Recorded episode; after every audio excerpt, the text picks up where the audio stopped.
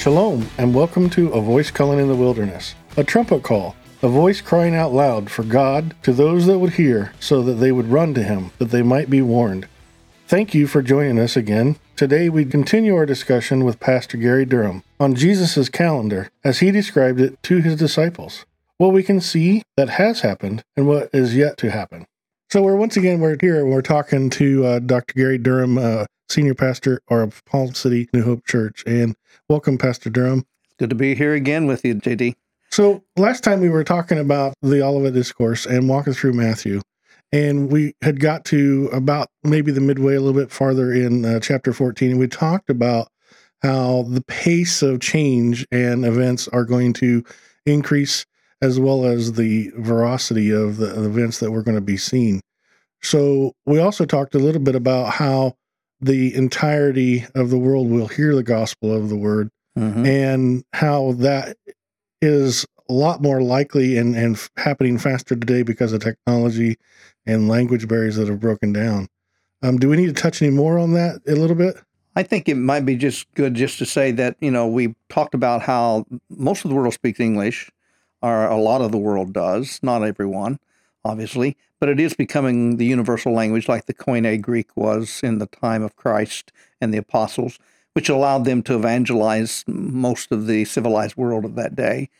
Uh, and we're seeing this now uh, around the globe because the, we have that, and then we have the technology to reach people in remote places through radio, internet, and all of those things. So, yes, this preaching of the gospel to every ethnos, every ethnic group, is is moving quickly. Some have tried to tie it to the translation of the Bible into every person's language. That's really not the point. People can hear the gospel and still not have that, and and they can also read an English Bible if they know how if they know English, even if it's not their native language. So uh, we're getting very close. And then that's the one place where Jesus says, the end of verse 14 in Matthew 24, as we're following that part of the Olivet Discourse, that then the time set aside for the end will come. Until then, he keeps saying, no, it's not the end yet. Don't, don't worry about it. It's just the birth pains. Uh, you know, this is the beginning. Uh, and he says, you know, don't, jump to conclusions, is what he's saying. But then he says, after all these things we've been talking about through verses 9 through 14 and on further down, uh, and we kind of been walking through and seeing how we're in that, you know, but uh, then he points out, no, when this is finally done, when you get that accomplished, then the time set aside for the end will come, which which points to, of course, what we re- often refer to as the 70th week of Daniel. And we know that that's from Daniel 9 because because the very next verse, verse 15, he's going to start talking about the abomination of desolation spoken of by the prophet Daniel. And that puts us immediately into a place where we can nail down a timeline right there, at least sequentially. We don't know a date on the calendar, but we know sequentially. Yeah. Well, great. So, this venue that we're talking on right now is one of those things that's going to help spread the gospel across the entire world. Uh, yes. Podcast, radio, internet, yes. television. There's so much more technology today and so many venues for people that are believers to get the word out Mm-hmm. And even podcasts like this typically get translated into multiple languages around the world. Yes. So I, I can see where this idea of the word being spread and the far corners being reached is coming closer. The world's getting smaller and smaller from a mm-hmm. technological mm-hmm. and, a, and, a, and a verbalization standpoint. Yeah, and and this is significant, JD, simply because Jesus talks about the fact that his coming is a signs preceded coming. And what that means is there are going to be signs. He tells us what those are. We're to look for them. And he says, in effect, when all these things begin to happen together, is really the meaning of what he's saying. Not when you have one here and then one there. They've been happening for thousands of years. But when they all begin to crescendo together, then he says, look up for your redemption draws near. That's, uh, of course, Luke's. That's in Luke's version of the Olivet Discourse in Luke 21. And the whole point of that is that the, his coming is a signs preceding coming. Now, we often hear the term by some theories about end time that the coming of Christ is imminent. And the word imminent, of course, means could happen at any moment. It's just immediate. It's just ready to, to, to happen at you know the next second, or it could happen. And I remember growing up hearing the the you know the rapture of the church, the return of Christ is imminent. It could happen this moment. And uh, once I really begin to study the scriptures exegetically and pull this apart, I I would say to people, no, it can't happen right now. And they'd say, what do you mean it can't happen? God can do anything. I say, no, God can't break His own word because He will not break His own word. And uh, Jesus said it's going to happen when these signs have been fulfilled. It's a signs preceding coming, not an imminent coming. So when those signs are fulfilled, then we can look up. Uh, until then, we're said to stay at our post. We're to be aware. We're to watch. We are to be about uh, the master's business. Very good. So we've we've come to the point where we've we've decided that we can say that we're probably approaching the point where we've reached the far corners of the planet mm-hmm. with the with Jesus's message. And um, so I guess the next question would be, what's the next thing that we look for in these in these signs? Yeah, we touched on this just a little bit at the end last in our last uh, uh, session, and uh, what we were talking about was that what we're going to be looking for, and the world is pushing for right now, is a is a global, uh, some kind of global government and economic system. Uh, the Bible talks about this, especially in Revelation. Uh, it talks about how there is going to rise a nation, uh, a beast, that final beast of Daniel 7, uh, the beast we see in Revelations 13. Uh, these are this is going to be a beast that tramples the whole earth, we're told. Now, a lot of people, and we'll maybe get a chance to go into Daniel later, but uh, you know, as far as a, an actual walk through Daniel or something. But the point is, is that a lot of people just see Daniel 7, where you have the four beasts, you know, the lion with the wings that are torn off and it's given the heart of a man and stands up on its feet. And then, you know, you have the bear with the three ribs in its mouth and, you know, and it's, uh, told to get up and eat your fill of flesh. And then you have the leopard with the four wings and four heads.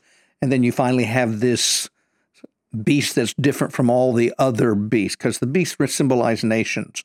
Uh, God calls human nations beastly. and so that final beast says it tramples down the whole earth. Well, a lot of people see Daniel 7 as just a rehearsal, a kind of another overview of what is described in Daniel 2 with the statue.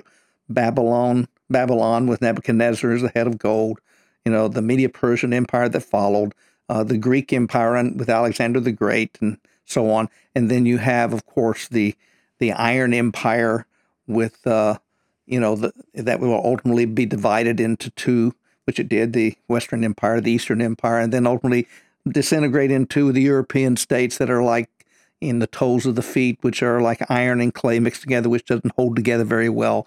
And of course, that's just history now for us, but it was all predicted. But in actuality, th- those two chapters don't perfectly overlay. Uh, you can see that the previous in the second chapter is reflected in the seventh chapter, but there are too many things that just do not fit the ancient interpretation.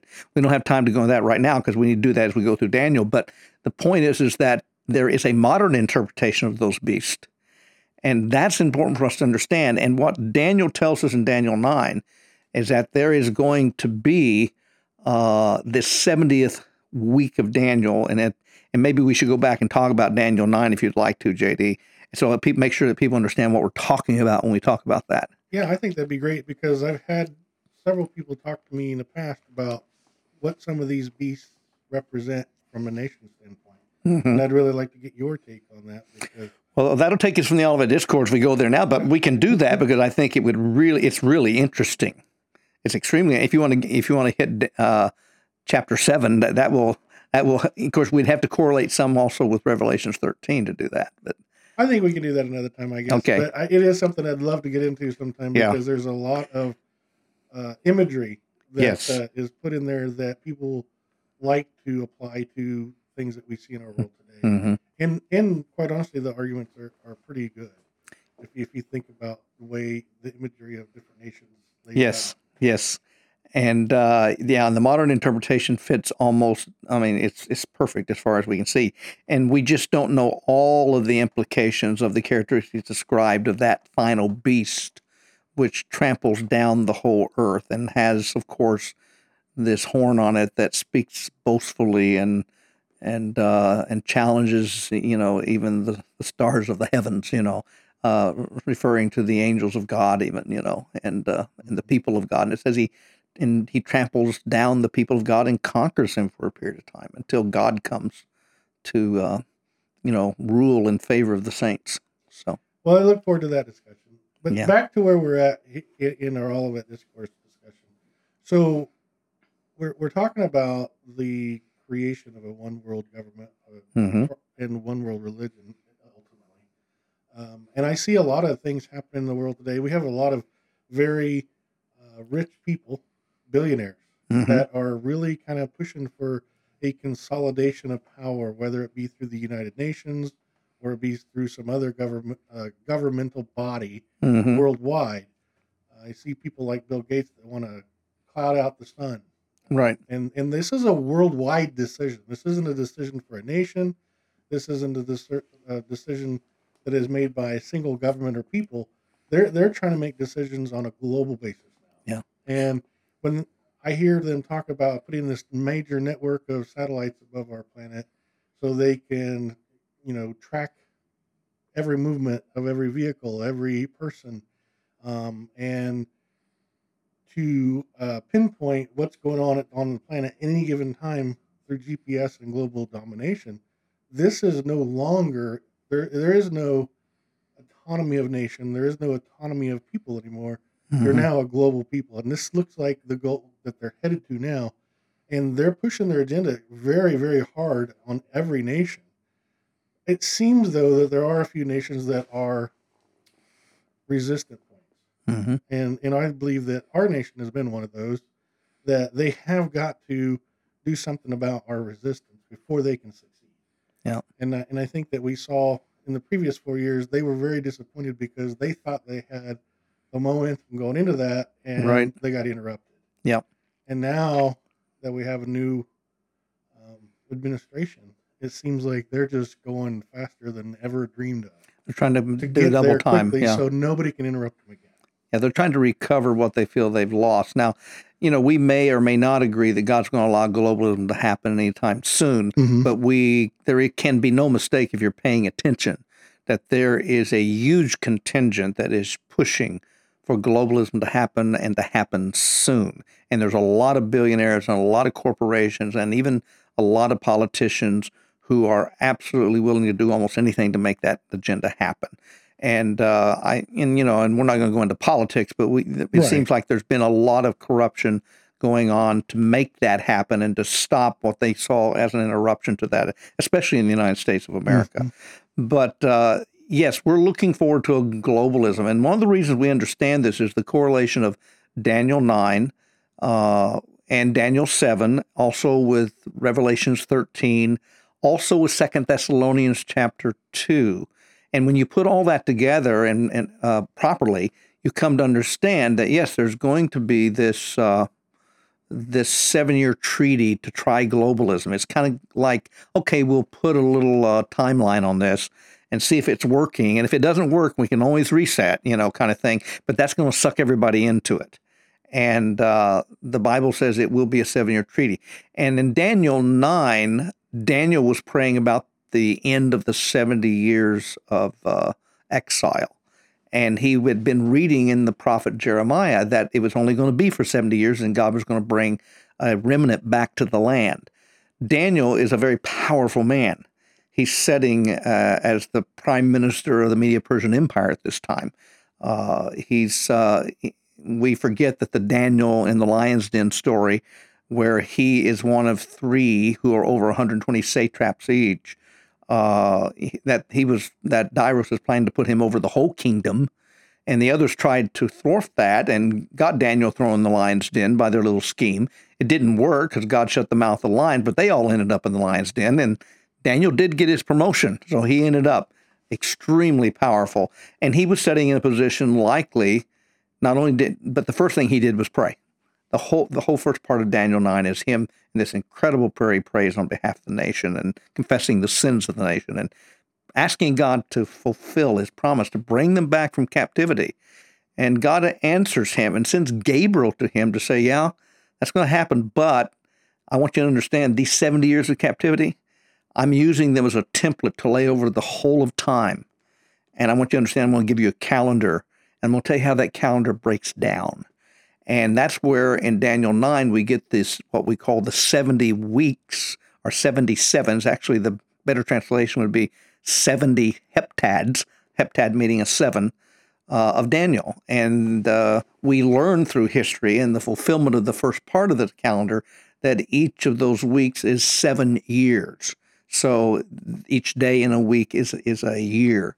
And it's a prophetic year, 360 day year, which is what all prophecy is based on from the old calendars. It's not a solar year, it's a lunar kind of thing. And you have to convert it if you're trying to convert to uh, solar calendars. And you can do this. But Daniel, for example, with that calendar, you could actually predict by converting to solar from the time of the declaration, uh, for example, to rebuild Jerusalem, which he says will take place. From that, that starts the clock ticking on these 70s. And then you can figure out the exactly when he says the Messiah is going to come, and then after the, uh, this 69th week, he's going to be cut off you can actually figure that out. And when you do, you come out to Nisan the 9th, AD 33, when Jesus rode through the gates of Jerusalem and was declared king, sitting on uh, the, the colt of a donkey, uh, as prophesied by the other prophets. And the point of all that is that that calendar came true on that day.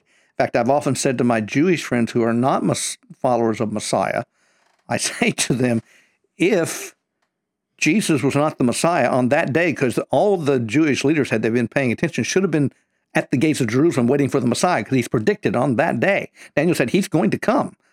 And uh, they weren't there for that reason. And uh, but if Jesus isn't the Messiah, then there's never going to be one, because he can't come late, and certainly not two thousand years late. but uh, a lot of people don't understand you know, that that calendar was so specific that he arrives literally on the day. And then, of course, the rest of the calendar, which we need to probably talk about out of Daniel 9, eh, which helps us understand this abomination of desolation. Well, sounds great. So, where, where do we start here in Daniel 9 or? Well, we would go to the ninth chapter, and I think the best place to start is just where Gabriel comes to Daniel and starts talking about these 77s or 70 weeks. Uh, you can talk about 70 heptads, it doesn't matter, they all mean the same. Uh, it'd actually be in Daniel 9, verse 24, is where you'd start. And it says, uh, and, and, I'll read this from uh, kind of the one of the versions here, but uh, any of them read pretty much the same. Uh, Gabriel is speaking here, and he says, he's talking to Daniel 77s are decreed for your people and your holy city and then there's six things he mentions that are going to be completed in this period of time to finish transgressions. And that's a wonderful thought if we stop talk about that. In other words, all transgression will come to an end uh, when this is all done. Uh, to put an end to sin. Wow. Uh, want to see that one fulfilled. Uh, to atone for wickedness. That's obviously to be done. To bring in uh, everlasting righteousness. In other words, it's never going to go back the other way uh, to seal up visions and prophecies. In other words, to fulfill them and to make them all come to pass so we don't need them anymore. And finally, to anoint the most holy. And some uh, think that means to anoint the most holy place in the final temple or to anoint the Messiah, because Messiah means to anoint uh, the anointed one. And so many believe that's referring to Jesus being anointed as the eternal king. Um, and then he says this No one understand this from the issuing of the decree to restore and rebuild Jerusalem. Notice that's the key. Until the anointed one, which is, of course, Messiah, mm-hmm. the ruler comes, there will be, and then he gives two subdivisions. There will be seven sevens and 62 sevens, which of course comes up to 70, 69 sevens. Mm. So you have seven sevens, and he says it's going to start with this decree. That's where the clock starts ticking. Now, there were several decrees for the Jews to return, uh, to rebuild the temple, and so on. But the one which actually was acted on, which went out by Artaxerxes in 444 BC, is the one that is being referred to here. And that's where we actually have uh, Nehemiah coming back, and the city is rebuilt in a matter of 50 days. Uh, the walls are restored and then eventually they will later get the temple redone, but it talks about the city being rebuilt, and it tells us how it's going to be rebuilt because he starts talking about this, talking about that. So seven seven says the uh, he says it will be rebuilt um, in times. Uh, it will be built rebuilt with uh, streets and a trench, and uh, uh, and but in times of trouble. And now, if you all you have to do is read Nehemiah, and you'll find out that's exactly how it was. They had to build the walls with a sword in one hand or a spear in one hand and a tool in the other because there was so much trouble going on. And yet it was rebuilt with streets and a trench, and uh, exactly as they said. And then, then he says, uh, uh, but uh, talking about, uh, but he says after the 62 sevens. So he goes from the seven sevens to the 62 sevens, which start immediately after the rebuilding of Jerusalem uh, he says the anointed one will be cut off and have nothing. In other words, he will be put to death and will seem to have accomplished nothing, would be the better translation, uh, but at least from a Jewish perspective, where they want him to set up this eternal kingdom and make Israel the leading nation. Uh, now, if you look at those first two, uh, the we look at the decree in 444 BC to rebuild Jerusalem, and if you look at the calendar, uh, you'll discover that in 395 BC, remember you count down backwards from in the BC, uh, or the uh, uh BCE, as they like to say today. but the point is, is that it took exactly 49 years to rebuild and finish that rebuilding of Jerusalem and to get it to the state described here. And as a result, it was easy for people like, for example, the Magi in Jesus' day, who were probably from Babylonia um, who were of the caste of Daniel. Daniel was the greatest magi that ever lived. They were probably followers of Daniel. Uh, they knew his book, they knew his prophecies, they knew his calendar. This is why the star meant so much to them. They knew about there's a star going to arise in Jacob, but there have been other stars. Uh, and yes, they knew the old astrology, which was valid and had not yet been corrupted into what we now think of as astrology. Uh, but that's another story. The gospel in the stars by guys like Dr. Seiss and uh, and uh, Bullinger. But uh, you know, very powerful study as you go back into ancient history and discover what they really meant and how the gospel was literally laid out in the stars. But they understood that, but they also understood Daniel's calendar. So they looked at that and said, "Oh, it took 49 years to rebuild Jerusalem. Wow." Now we got the key. Now we know that the seven sevens are all a year uh, every day of that. And so they were able to start calculating forward.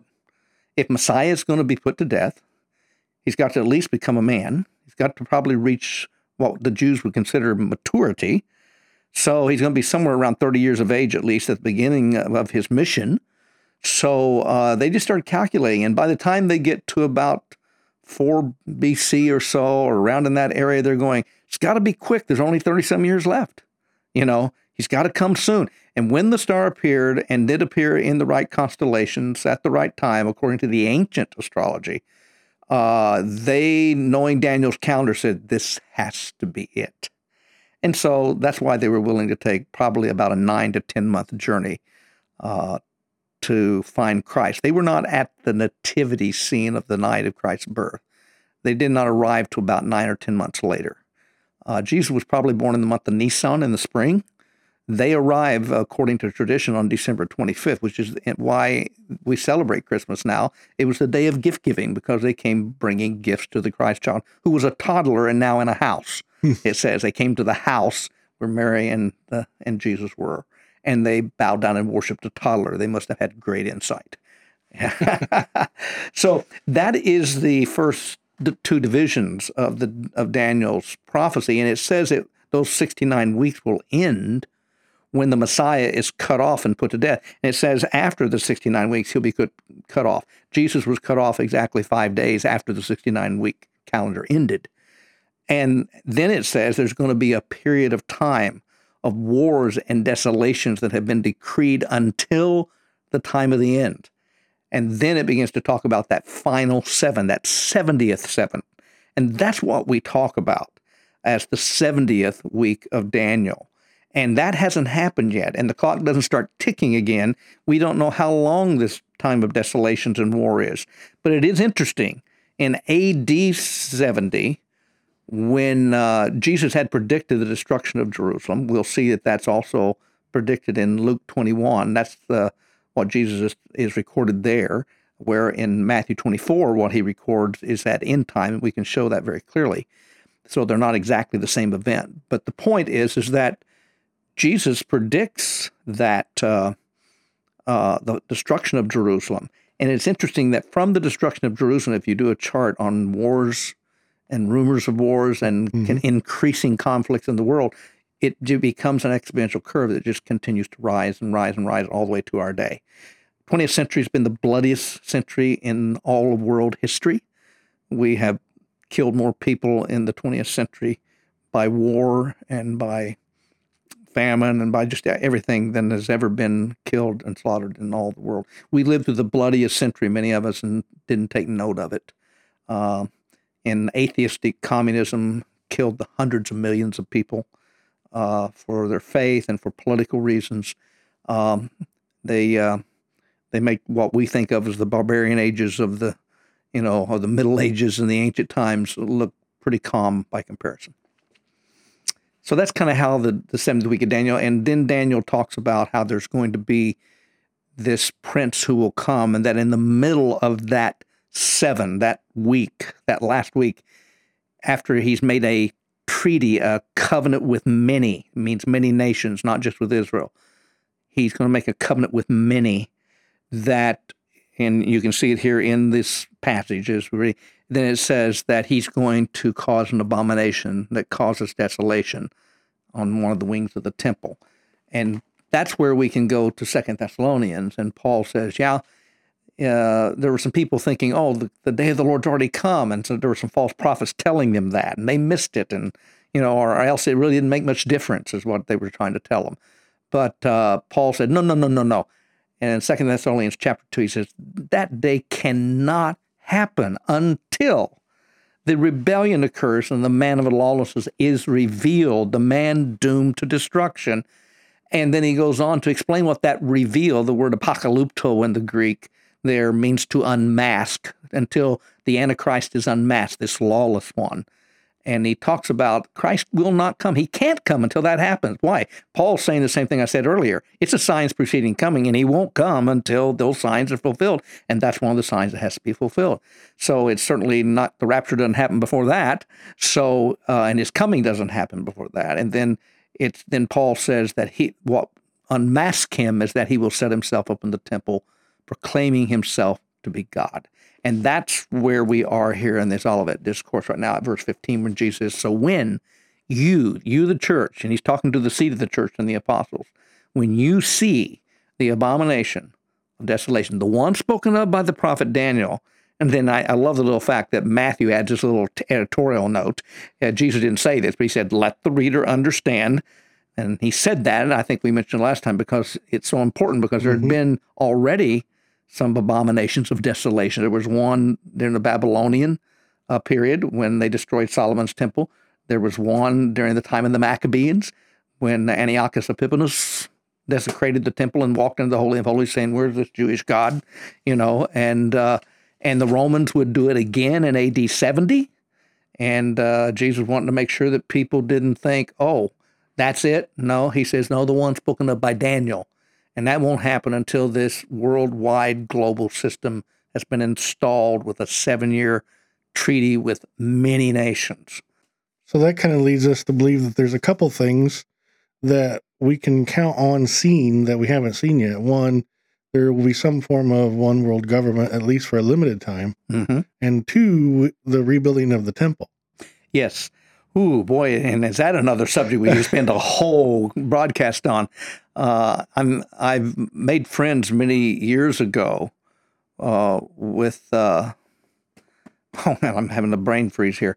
Uh, um, anyway, he, he's with the Base Institute, uh, but uh, he's the one who really kind of just did a lot of the discoveries on the true Mount Sinai, and anyway, he has doing a lot of work now with the discovery of the true site of the temple. uh, where the Gihon Spring is coming up, where they know from Josephus' writings and others that it came up into in the center of the temple courts. The Gihon Spring is down in the city of David, not up there on the Sharif, Sharif Sharon, which is literally now we know the Antonia Fortress where ten thousand Romans lived. No other place to put them in Jerusalem, by the way, and that's all. That's exactly the size of what they made their Roman encampments, about thirty-five acres up there, a rectangle. And uh, Josephus says there was ten thousand people up there, six thousand soldiers and four thousand support staff for the Romans. They had their own little city up there and the Jews wouldn't let them use the water from the Gihon Spring, which is the only source of water in all of Jerusalem as far as live water. And you had to have live water to do temple sacrifices. So they had it, it was literally coming up inside the temple and they used it for their sacrifice. They couldn't use cistern water. The Romans built an aqueduct all the way up to the top of what people now call the Temple Mount, and they used that for their water, but that water was not acceptable for sacrifices. You had to have living, running water, live water, as they would they would refer to it, living water, and uh, they wouldn't let the Romans touch it because it was sacred water. so the water Romans had to get their own water, and that was that was interesting. Yeah, and there's actually quite a bit of discussion about that. That was one of the things that they were quite proud of is their infrastructure Yeah, and all the aqueducts and the streets and stuff that they Right. put in. And uh, honestly, a lot of the streets were put in so they could build the aqueducts and move equipment Mhm. and people and horses and stones just to get water moved from one place to another. Yeah. And that's something a lot of people I don't think study a lot is as you said, they didn't have running water up there, so they had to move water to that site. So Right. I think there is a large movement in the world right now for people to go back and look at this potential discovery of the original city of David that the Yeah. mountain was completely dug down and crushed and rocks moved out and filled up a valley with it and right. rose the valley floor so many feet. But now they've found what appears to be the substructure yes, far underground yes, of the real temple. of these these foothold footings and and hmm whatnot for the temple originally. Yeah. And even I saw some videos on where they have shown where the uh, animals would be brought in and and you could see where the rings were actually in the wall and the wear Mhm. marks and all these things. Um, the sacrifice floor, basically. And one of the guys that's led this, I was trying to think, and my, my brain just unfrozen on is Bob Robert Cornuke, but uh, Bob Cornuke, and Bob and I got uh, uh, acquainted years ago, right after he came back from his sneaky little trip into Saudi Arabia to make, uh, you know, videos of you know, uh, with his friend Jerry. Uh, uh, of the true Mount Sinai, and of course that was just blew the lid off of things. And there's been others who have done work on that, and of course it's all there. And we now know that's exactly where the Bible says it was. It's in Arabia, not in the Sinai Peninsula. But the point is, is that he's done a lot of work, and he he he now he's a PhD in archaeology, a former detective, and he uses his detective skills, and he's really doing a lot of work and kind of leading the charge on this. Written a really good book just called Temple. You should go look for it if you Mhm. haven't, if our listeners haven't heard it. Go, go get it. You can get it online. It's just called Temple by Robert Cornuke, and uh, there they he they give the evidence, and the only thing holding up now the building of the temple is for the old traditionalist Jews, uh, Jewish rabbis, to cave in and realize the evidence all over here, but they don't want to admit it because they'd have to admit that all these years they've been praying and worshiping at a pagan at a pagan encampment, and, and that's hard to admit. Uh, Josephus says that there was nothing left of the Temple Mount. That they took not the, only the temple down, they took the mound down and shoved all the debris into the Kidron Valley and literally raised the Kidron Valley several Mhm. feet because they did not want the Jews to ever be able to remember that there was a temple there, and that's exactly how effective it was. But we have found the underground substructures of it, and uh, so what that says to us is also very exciting about the signs of the time. There is going to be another temple. We don't know exactly when, but right now, if the old rabbis finally look at the evidence and say, okay, this is where it really was. This is where the scripture says it is, down in the city of David, not up there on that, uh, um, what we call the Temple Mount. But the uh, if they're willing to do that, there's nothing standing in the way of them building the temple. Uh, and um, that would immediately tell us, wow, we're going to be pretty close. Yeah, and I've heard in the last few months there's actually movement in that direction, and that there's uh, potential um, some treaties actually being uh, put together to move that forward. Yeah. And along with that, that I've heard that they have designed a have a temple design and and all the materials set up to where it could be actually assembled very quickly. Yes. Uh, in fact, uh, I've actually spoken with some people in Israel that years ago were claiming they had most of the temple parts built. It's been fabricated and designed so that it will go together. I guess a simple way to say it, like a Tinker Toy set, it will literally go together uh, kind of with very little sound of tools, you know, kind of thing, like the original Solomon's Temple. And that all these parts are stored underground. And so, now I can't validate that. I'm not sure that that's so, but that's what I was told.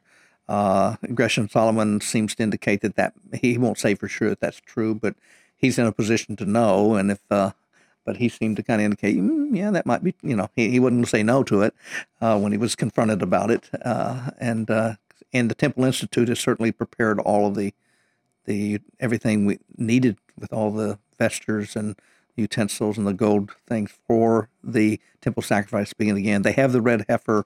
Now they can have the ashes of the red heifer so they can consecrate everything. Everything's really kind of in place. That in alone, that just by itself should make us go, whoa, we're really, really close. Anytime God says go, it, it could happen. Right. So from from the temple standpoint, we can see that we're probably at what we would call an imminent moment. It could Mhm. happen pretty much any time.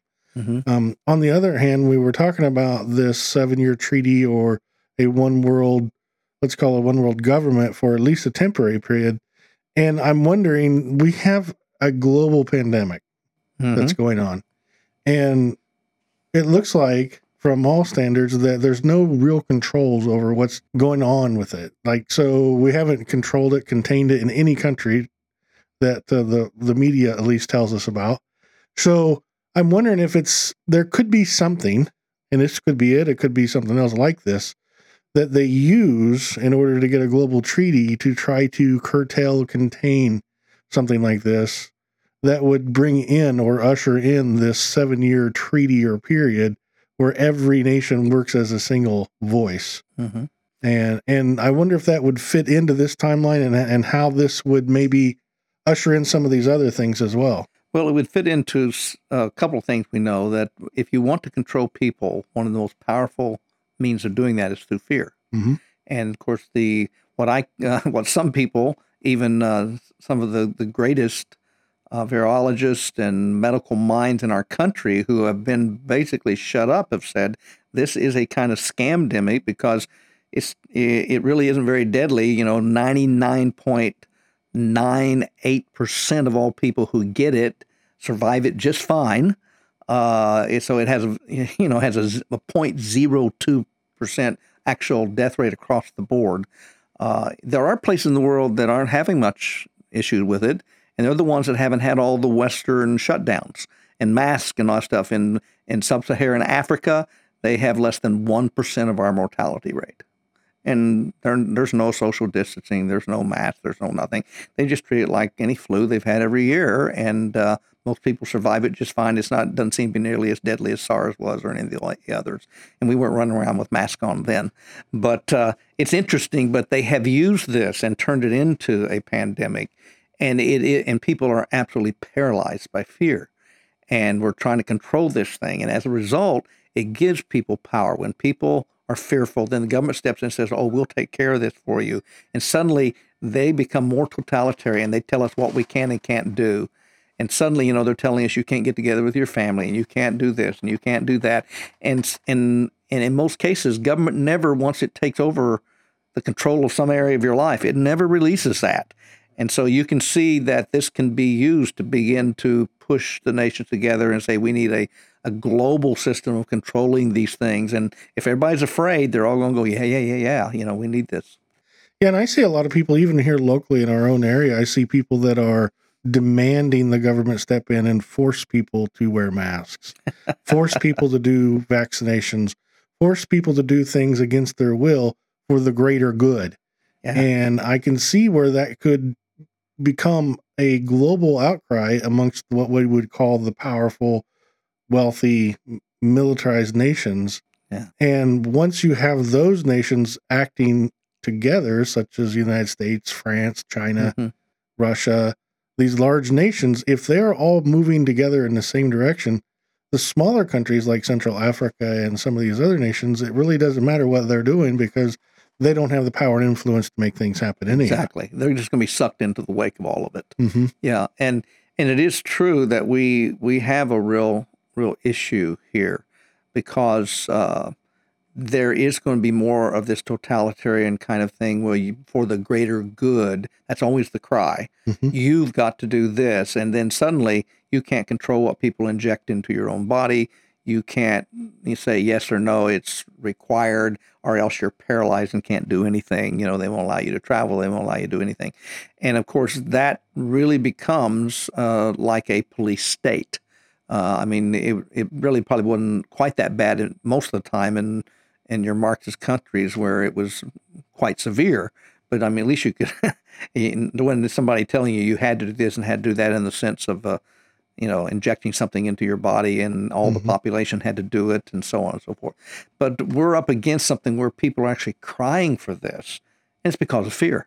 Right. Yeah, it's and fear is a very powerful thing. And what you must understand, anytime you see abnormal, uh, improper fear, always ask yourself, what are people believing they shouldn't be believing? Because a lie is always behind a fear of that kind. There are proper fears, but there are improper fears, and these this is an improper fear. It's a form of paranoia. And you should ask yourself, what are they believing? What, who's lied to them? What have they been told that they shouldn't have been told? Right. And even if this isn't the thing that catalysts into this this treaty, I see this as a test run for how to use fear Mhm. to manipulate people to do this. Yes. And and I believe that they've been very effective because they've taken a good segment of the population and turned them into this and using cancel culture, Yes. turned them into their own agents to Mhm. force more fear down people and at the same time to report on at least if not and help identify those that would not comply. Yeah. Well, cultural Marxism, which is rampant now in our country, as well as uh, you know all over the globe in many places, uh, cultural Marxism. You know, people in our country say, "Well, you know, we're never going to be a Marxist country because." You know, uh, economic Marxism has failed all over the world. Well, yes, it has. I mean, you don't have to be very bright to look around and say, you know, every place they tried it, it just went belly up. You know, and so people say, well, they're never going to bring it here because nobody else, but they're not trying to bring that here first. That'll be the consequence. What Mhm. they're trying to bring is cultural Marxism, and that's the application of Marxist theory to culture, not to economy. And when they bring that, then that will pull in the uh, the economic Marxism. But they learned a hard lesson with the Soviet Union and these other countries that you really can't do it that way until you change the culture. So what they're doing is dividing the culture up into oppressed and oppressor, and then they're pitting them against each other. And and now the cultural Marxists that which have been educating our young people for the last 60 years in the universities, and that's why we wonder now why the younger generation thinks so different than everybody else. Well, they've never known anything else. If we'd been educated like them, we'd think just like them. Mhm. Uh, they've been lied to. They their history has been edited and rewritten and miswritten. Uh, they you know uh, they are they don't know the history of the world as many of us grew up learning it, world history, American history, and so on. Those things have just basically, with most of the facts, have been removed from them, and they've been told that you know America's bad, America's evil, uh, and then you know, and they're not told about you know the evils of the atheist states and and the slaughter of hundreds of millions of people. Um, you know, they're just not, that isn't rehearsed, even though they could know those facts are obviously out there. But the but the, it's never focused on. But what they are told is, is there is oppression, and you need to work for social justice. Well, we all want social justice, but the problem is is that cultural Marxism doesn't bring social justice. It cries social justice to get the, and tries to find an oppressor group or create one through, and they can create these really uh, what we call um, virtual oppressed groups by using intersectionality. You know, if you are a black woman who is also a gay or a lesbian, now you are really oppressed because you've got three levels or layers of of oppression. And now you have more right to speak out and to rage out than anybody else because you're the oppressed one, and so that gives you a right to speak. And if you, you know, if you're a white uh, middle class or upper upper middle class male, you have no right to say anything because you're an oppressor. Whether you have you might have worked tirelessly to help the oppressed and the poor all your life, but no, because you it's all class oriented. It's and that's what Marxism is. A class is said to be bad. It doesn't matter what the individual is, which is totally anti-Christian, and mm-hmm. it's being dragged into the church today, and and we're judging people not on personal responsibility and their own personal sins. We're judging people by classes, uh, and and we're laying you're guilty because you're this, and you're guilty because you're that, and you are entitled because you're this, and we this is this is lunacy. But the point is, this is how you create irrationality, and then you stampede the culture into literally uh, creating its own demise. And uh, this is what's going on in America right now, and it's going on worldwide. Yeah, I see it uh, somewhat parallel in India's caste system, mm-hmm. and as well as the social good good point system yes. mm-hmm. in in China. Yeah, uh, China has created a social point system that if you don't align with certain ideals or beliefs, then you lose points. Yeah, and you lose enough points, you can't even travel within their nation. Yeah, I mean, you lose privileges and rights. Yeah, and we know from India you can't marry outside your caste. Yeah. And I think that the, these two uh, these two things are merging together in America, where we're going to create a caste system based upon points yeah. that are basically generated because of your situation of birth. Yeah, and it, it's all based on this idea of justice. But the point is, is that the techniques of cultural Marxism doesn't create justice; it creates uh, another oppressor group. And what happens is the people stirring up the oppressed, as they call them, and, in making them angry so they'll throw bricks and burn down businesses, which is very unjust, by the way. Though many of those people are very innocent and they're burning their businesses and everything else. So there's no justice in their so-called social justice. Mm-hmm. But while they stirring them up, the people who are doing that will end up as the new oppressors and they will oppress the very people they used. That's exactly what happened in the Soviet Union. Right. The poor and the you know the laborer helped you know the communists come to power and then the communists crushed them, starved one million of them to death in one year. Uh, you know, it's just it, it's like we don't learn these lessons, but that's exactly what's going to happen here. And people are going to wake up too late and realize it's too late. I'm already behind bars. Yeah, and we kind of got off on a rabbit hole there a little bit, but I think yeah. that that's relevant to the discussion of people asking for this this mm-hmm. treaty. Yeah, that we will see. I think it's relevant to the fact that they've created a system of ideals and fears in people that if they scare them enough, they will ask to be oppressed. Right. In, in reality, yeah, they'll ask for the the government powers to come in and take control of everything for the greater good, so people will not be suffering. Mm-hmm. And in reality, what they're going to be inviting in is just more suffering. Right. Yeah, and, and unfortunately, they're going to get, be giving a lot of power to the few, and when you give power to the few, it corrupts. Absolutely. You know, yes. Absolute power yeah, cor- corrupts. Absolutely. Yeah, exactly. So, and to get us back to the Olivet Discourse, if you look again at verses 14 and 15 of Matthew 24, you can see that the uh, the abomination desolation is going to happen three and a half or 42 months into the 70th week of Daniel. Okay. So we know exactly where we're at there, at least in the sequence of time. So that means verses 13, 14, all of those 9 through 14 in particular are the times leading up to that. And we're seeing all these things happening now. All these things. In fact, one of the things in here is that you're going to be hated by all nations because of me. Guess what? In a nation that once called itself a Christian nation, where Christianity was the foundation and you were uh, basically looked up to if you were a moral Christian who believed in God and so on. Now you're vilified for that. You're hated for that. God's name is all throughout our founding documents, our Constitution, our, our Declaration of Independence. Oh, it's all there. And yeah. This was God's nation. Yes. Yeah. And we founded everything on the basis of the Declaration of Independence and that, you know, all men are created equal, all people literally are created equal and are endowed by their creator mm-hmm. with inalienable rights, rights that cannot be taken away because they're given by God and no one has the authority to remove them and uh, and that's why they were saying to King George, "You're trying to remove our rights, and you don't have the right. You're not God." And so that's where we started, and and that's all been removed in uh, practice. Uh, so and now we've moved to a point where in 2020 we see a Supreme Court justice nominee that's vilified for her faith. Yes, yeah, it's a bad thing to be uh, someone has strong faith. And so we live in uh, in times when we've seen this uh, what the Bible would call reprobation. Reprobation is when things get turned upside down. In other words, you put you put good for evil, you put bitter for sweet, uh, you know, and you put darkness for light and light for darkness. You turn everything upside down, and that's what's happened in our culture. The things we once detested and hated and were ashamed of, we are now celebrating. And uh, abortion, and, yeah, yeah, and the things that you know we once thought were holy and moral and good are mocked and and uh, and even vilified. So we have gone, we have now become a reprobate culture, and that's happening around the world. And reprobation is uh, is a sign of God's judgment begun. So that's an interesting word that you're using. So would you say that people have begun to be turned over to reprobate mind, as the Bible calls out?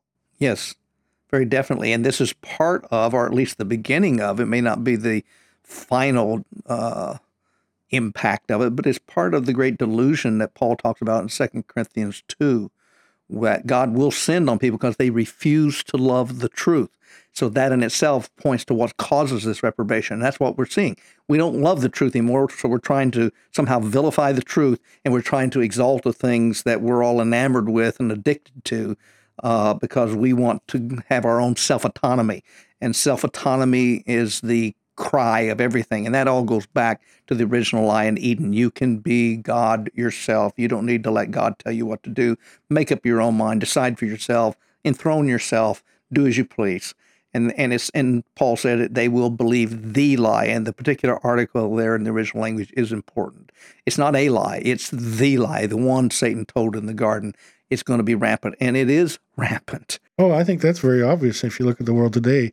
Yeah, and you look at the things that our society tries to teach people or to propagate through media. It's all about self control, self awareness, self yeah, you know, management. Self. Everything you hear is about self. Yes and to promote yourself and and basically be your own god. Yeah, yeah, and so that's that's a that's another sign that the reprobation has come because it is a hatred of truth. It is a failure to love truth, and it's a and it says, but instead have loved wickedness. Paul says.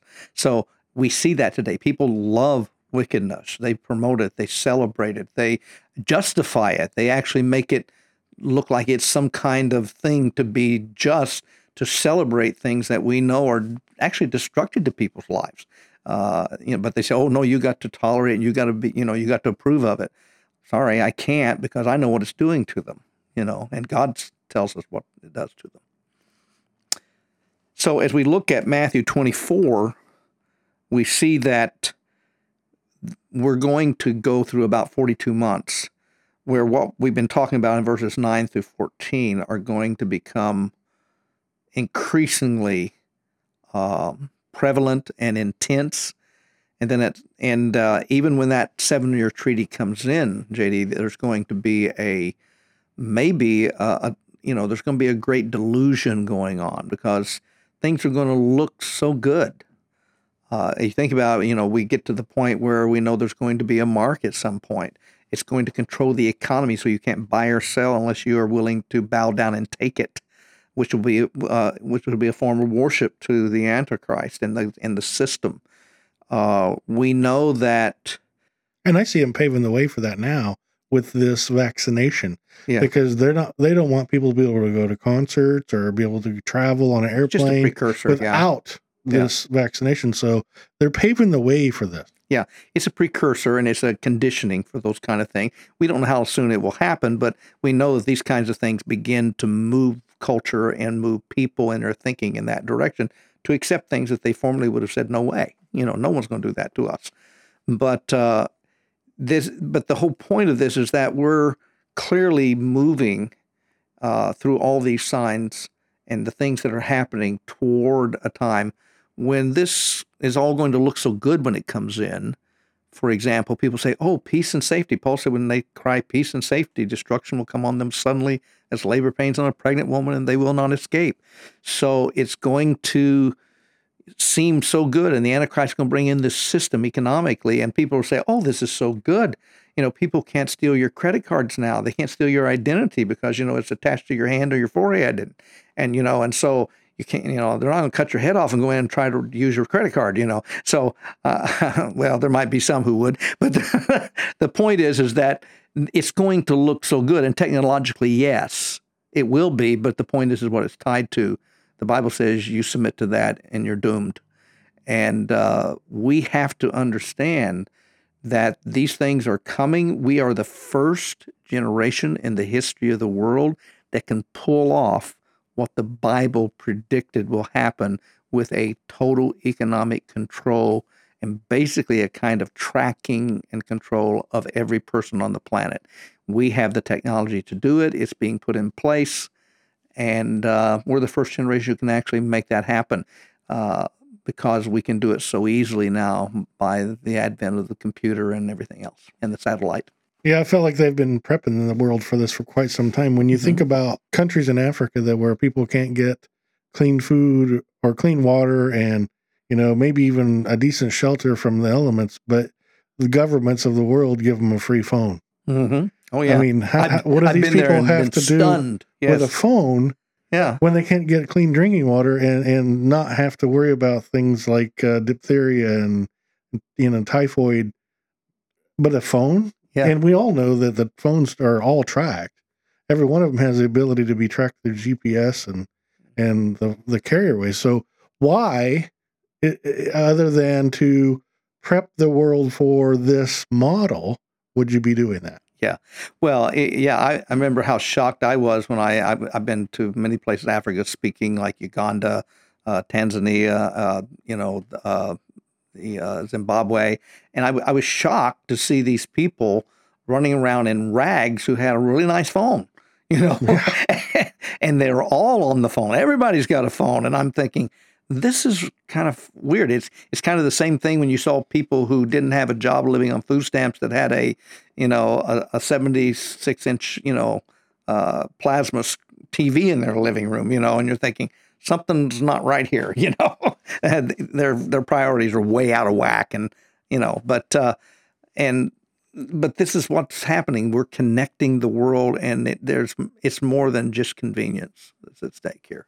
Yeah, I I've seen a lot of discussions about why it would be good to have, and I don't think they're necessarily talking about a chip or a mark just yet, but they're wanting apps maybe on the phones where we have all of our medical records and all your history and mm-hmm. and all these things. So just for faster access. Yes. So when you go to a different doctor, they have all the ability to just look at that stuff. And, and it is good. And it's just all sense, a step in that direction where yeah. you just carry with you. Yeah, well, and technologically, that's a, that's a, that's a good thing. And and what we must understand is all these things technologically will be good things in one sense of the word. Uh, and it, it, what we're going to see is the misuse of technology. It's going to be the motive behind it. It's going to be the ambition and the purpose of what they're uh, wanting to achieve, and they're going to use the technology to achieve it.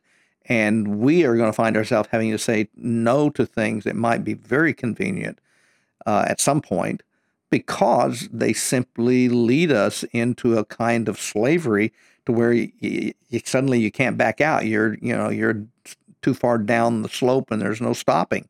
You know if you at some point, and and that will happen for for many Christians, I'm sure because they're going to wake up too late. It doesn't mean they're not going to make it to heaven, but it does mean they're going to pay a big price, maybe because they're just not paying attention. Yeah, they'll, they'll say, well, this isn't really the mark. This is the, yeah, know, yeah, yeah. And, and it, it's a soft pedal, right? Yeah. Well, if they take the mark, of course, they will be doomed. I don't think any true Christian will end up taking the mark, but the, at that point, it should be pretty obvious because it will be a form of worship. The second beast of Revelation 13, which is the lamb He's a, he's a, he's a counterfeit Jesus. Mm-hmm. And, and really mm-hmm. fits the Jesus of Islam. It's kind of interesting, but that's another issue. Uh, but he's a lamb who speaks like a dragon, so he's also a false Jesus. And he's going to, according to the Islamists, he's, Jesus is going to come back as a prophet who is going to convert the world to Islam which is kind of outrageously ridiculous. But nonetheless, that's what they that's their Jesus, okay? Mm-hmm. And uh, and this lamb, which the lamb is a symbol of Jesus, who speaks like a dragon, causes the world to worship the first beast, which is the Antichrist, and to set up an image of him and to receive a mark in their hand or their forehead. He's the one who does it. It's a religious system. You see, so it's religion being used to get people to submit to the state and to the economic system. Satan is going to realize, and people people don't realize this. Secularism is always temporary. It is a way to oust one religion and then ultimately to bring in another because you can't stop people being religious. They're going to worship something if it's mm-hmm. only their mm-hmm. own pathetic selves. They're going to worship something. And because man's incurably religious because we were created to worship God. Right. And when we can't, we're not worshiping God, we're always trying to find something, you know, to satisfy and to fill it. So I think that was an important point you just made there because what I could I can envision at least is that at some point people may get a microchip put under their skin to hold all this data, or even baby be an implanted cell phone. Well, I mean, I, I see the Japanese are working on things like that as well right now. Mm-hmm. So what what I just heard you say is that's not intuitively ne- necessarily going to be the mark that's talked about in no. the Bible because that's not a religious icon. That's not a religious symbol. Mm-hmm. So all, a lot of people, I think, confuse any piece of that technology as next step just being the mark. You just took the mark, and yeah. I think that you gave us a really good answer there that says no.